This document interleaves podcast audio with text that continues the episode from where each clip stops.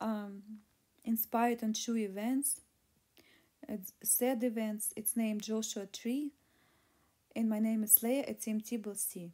It might sound alien, but everything indeed carries a vibrational energy. Even the self consciousness is also a type of energy. Music is energy as well. So people opinions for bear some value after all, and that's why law of vibration exists. A vibrational pattern can calculate anything. This novel mostly is fiction inspired on true events that might have happened to somebody author knew personally. Names, characters, places, incidents are either product of imagination and any resemblance to actual people living or dead. Locals entire coincidence or have been changed to protect privacy of any possible parties. Fair use. However, please consider this book a sci-fi and the whole story is honestly unbelievably mind-blowing so please read and listen us on other podcasts and ebooks, and a portion of this novel contains a third-party content that constitute fair use under federal copyright laws of United States under Section 17 USC 107. Work are meant to be educational and scholar nature and criticism, which is protected protected by fair use laws. Prologue. My name is Leah Tim a public relationship agency, also known as True Start. Private detective Achuni met Blues, a business partner, and liked to investigate uh, crimes on TV as. This time, True Start decided to investigate a strange recent case about tattoo artist who went on a romantic getaway trip at a Joshua tree with her boyfriend and suddenly disappeared from an adult-only compound. The novel was inspired by true events. There could be actually a lot more victims of this kind of dating and travel practices. So please read and listen us on other um, podcasts and novels. And uh, we just would like to bring our opinion and speculation of what could possibly happen, names, ages, locations, some facts are changed on purpose. Detective Matt decided to investigate this matter after the family of Lori Snow came to the agency asking for help to find responsible people uh, for the death of the beloved Lori Snow.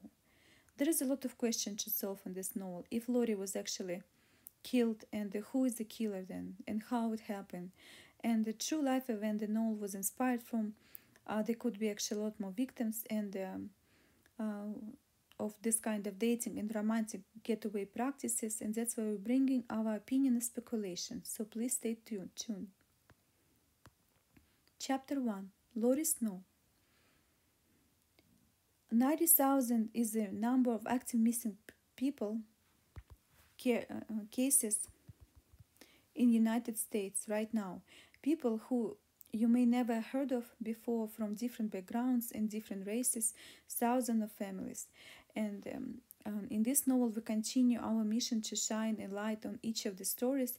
There are a lot of them actually. And the case in this novel begins with something that many of us has experienced in some point an adventure. A young woman seeking up uh, the starts on the other side of the country in California. Lori Snow was only 30 years old, always making new friends, and she got recently got new job as a tattoo artist. And then Lori vanished and months later there was still nothing and has puzzled the investigation and the people who were close to her.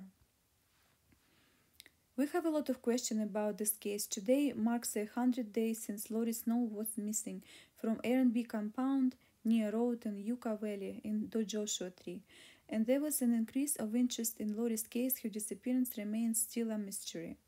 Quote, None of it makes sense to me, none of it makes sense to any of us, Lori's friend told the press. Those who knew Lori was desperate to know that um, where she could be. Uh, all Lori's friends said that she wouldn't just walk away and wouldn't just disappear. Nevertheless, the 30 years old uh, Lori did disappear and there was no sign of her anywhere. There was a call made by Lori's boyfriend, though, reporting her missing around 5 p.m., telling the authorities that they are uh, they have been fighting, arguing prior to her leaving the compound at the Josh- Joshua tree. Lori's boyfriend told the press that uh, there was like 10 minutes window and then she just evaporated. She basically um, uh, walked out of the compound with no cell phone, no purse, no money, nothing. It was about 110 degrees that day in a valley. Lori was traveling with her boyfriend across the country early this year. She even expressed her dreams of opening a food truck. And Lori loved singing and performing as well. She was a true artist. Chapter 2 Housekeeper. Quote When Lori was about to leave her boyfriend, he didn't let her check the, vehicle, and evidently, this was why she got upset. A compound keeper stated to the press.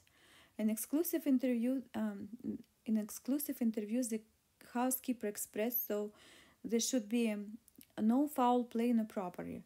Quote, I've been working here for many years and seen nothing violent. People were coming from all over the world, but nothing violent ever happened.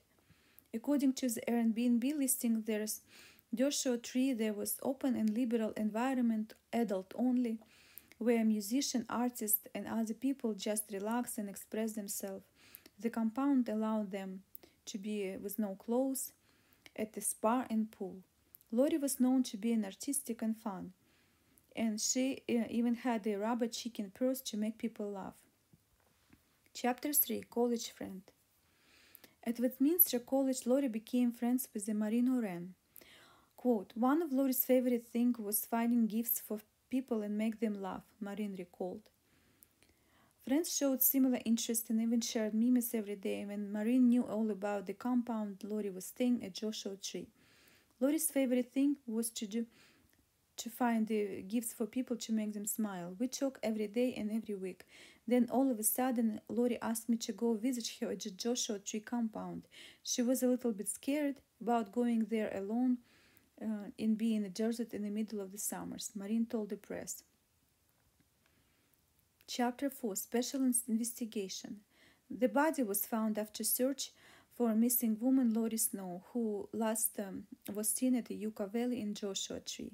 Lori's family is maintaining a call on the social media page. It's called Justice for Lauren, but they're not going. Um, they're not doing many interviews yet. So media instead reach out to her uh, to ex-boyfriend of Lori, who also responded with no comment to the press as he was instructed by his attorneys and FBI.